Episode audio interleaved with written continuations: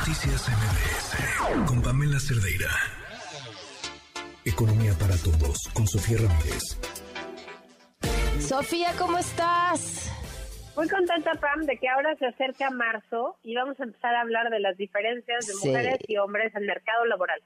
Y para calentar motores te traigo datos de pobreza y de informalidad y de cómo nos estamos incorporando de regreso al trabajo remunerado, Pam. Ok, viene. Pues mira, empezamos por el principio. Fíjate que el día de ayer se publicó la encuesta nacional de ocupación y empleo, la ENOE, que levanta el INEGI de manera mensual, pero mañana, ayer, mañana, ayer salió la trimestral. Es particularmente interesante porque nos permite hacer un análisis pormenorizado, incluso a nivel estatal. Y fíjate que México, ¿cómo vamos? Va a sacar mañana una publicación que recomiendo a todos los que nos escuchan, pues sobre todo a quienes ahorita van en el tráfico y no pueden tomar nota, que se apuntan en Twitter, arroba México, ¿cómo vamos? Porque todos estos datos van a estar mañana en la publicación. Y con esto empiezo. Pues primero que nada, pues vemos cómo hay campanas al vuelo, sigue siendo uno de los datos eh, que nos ayudan a entender normalmente cómo van las cosas, si van bien o van mal. Y te adelanto que, bueno, pues al cierre del año pasado, eh, la, el mercado laboral cerró con muy buenos datos en general, hubo una disminución sustantiva en la pobreza laboral, ahorita voy para allá, de dos millones de personas respecto al trimestre previo. Habíamos hablado cómo en el tercer trimestre había subido el número de personas en pobreza laboral en 1.3 millones respecto al segundo trimestre y eso nos tenía súper preocupadas porque pues hablaba de la inflación, ¿no? Tú sabes que pobreza laboral es que no pueden comprar las personas suficiente comida para todos los integrantes de ese hogar. Entonces, en muchos casos, eso implicaba pues que había personas con un trabajo remunerado que no estaban pudiendo hacerlo. Entonces, el hecho de que se haya disminuido en dos millones de personas la cantidad de personas en pobreza laboral, sin duda es, una gran noticia para el cierre del año.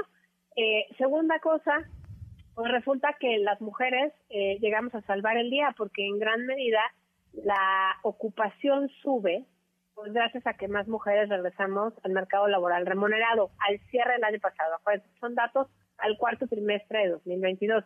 ¿Cuál es el tema aquí, Pam? Y aquí empezamos a hablar de, ah, bueno, es la informalidad laboral. Las mujeres, al igual que antes de la pandemia, seguimos ocupándonos en mayor medida dentro de la informalidad laboral y la recuperación, entre comillas, del empleo al cierre del año pasado tiene que ver con sí, una mayor cantidad de mujeres trabajando, pero sí en un empleo informal, que como hemos platicado, pues paga la mitad en promedio con un empleo formal, incluso si eres mujer, pues un poquito menos que la mitad. Entonces, la verdad es que eh, datos de claroscuro, pero bueno, pues si me permites te doy un par de datitos además al interior de los estados. Fíjate que, por ejemplo, eh, los estados que tuvieron una menor proporción de población en pobreza laboral fueron Baja California Sur y Baja California, ambos estados con tasas menores al 20%.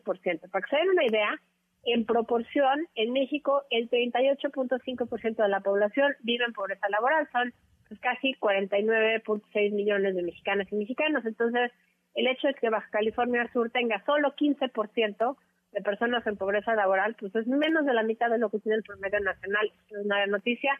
Baja California, a su vez, también ahí ya rozando al 20%, sigue siendo una buena proporción, digamos, en términos relativos, pero, pues una vez más, Chiapas, Guerrero y Oaxaca las entidades con mayor proporción en pobreza laboral, mayores al 60%. De hecho, Chiapas, casi rozando el 70% de la población para en pobreza laboral. Esos no pueden ser datos que nos, que nos pasen eh, de frente y nos sigamos como si nada. No está bien que siete de cada diez personas en Chiapas vivan en un hogar donde no alcanza para comprar comida con el ingreso laboral que tienen esas familias. Entonces, la verdad es que somos un país y tenemos tantita conciencia eh, social, tendríamos que estar mucho más escandalizados de eso. Y sobre ese tema escribió hace poco Rodolfo de la Torre, experto en México, ¿cómo vamos? Justo una reflexión sobre cómo íbamos a tener un parámetro de medición de la gestión actual, digamos, de la administración del presidente López Obrador, al cierre de la administración con los datos que se van a publicar de la encuesta nacional de ingreso-gasto que se levantó el año pasado, pero que se va a publicar este verano en 2023, porque ahí justamente vamos a poder comparar pues no solamente el ingreso a las personas, que eso ya digamos nos lo permite hacerle NOE, sino también otro tipo de servicios. Y habíamos visto cómo eh, la pandemia deterioró de manera impresionante no solo la calidad, sino la cantidad de personas que se puedan atender en el sector público. Estaba yo leyendo ahorita con muchísimo interés que incluso había aumentado en 13 puntos porcentuales, casi 6 de cada 10 mexicanas y mexicanos estaba teniendo eh, problemas de salud en el consultorio privado. Puede ser el consultorio de la farmacia del ahorro, puede ser el consultorio de la farmacia de la esquina, pero pues al final no deja de ser pues un mal indicador de que en un sistema de salud pues haya tantos fallos. Ahora, si al cierre de, este año vamos a empezar a ver cómo eh, pudiera haber una recuperación de los servicios de salud, podría haber incluso una valoración del electorado, de las personas que votamos, pues cómo ha ido esa gestión en ese sentido. Entonces yo creo que hay que ir oscuros, el mercado laboral se recupera, lamentablemente se recupera por, eh, digamos, a costa de las personas que se incorporan al mercado informal, digamos, empleos informales, y esa informalidad laboral, insisto, generalmente está muy vinculada a bajos salarios y sobre todo al incremento de la participación de las mujeres en el mercado laboral. Entonces, nos regresamos al principio de siempre, si bien tenemos ahora, ya no podemos decir cuatro de cada diez mujeres en edad de trabajar trabajando, sino ya son 46%, digamos que lo tendría yo que redondear a cinco mujeres, pues sigue siendo una tasa relativamente baja y sobre todo con empleos de mala calidad. Eso respecto a ocupación, empleo y pobreza, pero quisiera cerrar con una nota positiva, que de esas que no hay muy seguido de repente en temas económicos, que se refiere a la encuesta eh, de Citibanamex. Y fíjate que ahí lo que estamos viendo es que hay un cierre del año, más bien un cierre del año, no, una expectativa de crecimiento para este año ligeramente mayor a la que tenían los analistas una quincena antes. Es decir, este año se espera que crezcamos al 1.1%, lo cual es ligeramente por arriba del 1% que habían considerado los pronósticos de la quincena previa, pero pues obviamente eso sigue siendo absolutamente por debajo del 2%, que es digamos el crecimiento a largo plazo, y mucho, muy por debajo del 4.5% que necesitamos crecer de manera sostenida para que justamente temas como la pobreza, justamente temas como la informalidad, bueno, pues se vayan diluyendo.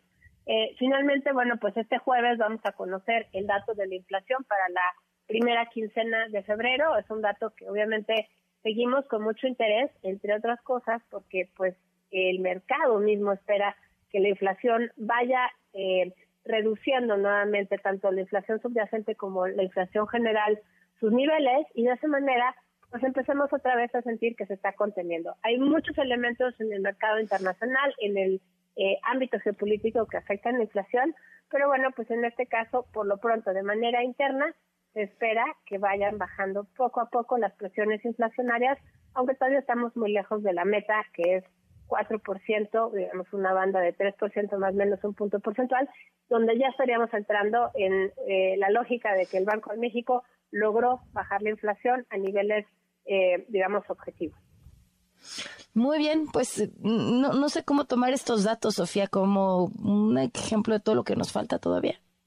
Pues mira, es un ejemplo de lo que nos falta, pero siento que hay un buen augurio. Me parece que es una buena señal que más mujeres se incorporen al mercado laboral y creo que lo que nos falta pues son guarderías, eh, estímulos para que los papás se tomen también licencias de paternidad, para que haya una crianza mucho más balanceada y entonces sí podamos tener empleos tal vez de mejor calidad donde las mujeres no tienen que estar pidiendo permiso ni estar angustiadas de que van, nos van a correr cada tercer día porque hay que recoger a la criatura a la guardería con catarro.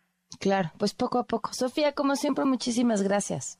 Un abrazote, Pamela. Hasta luego. Noticias MBS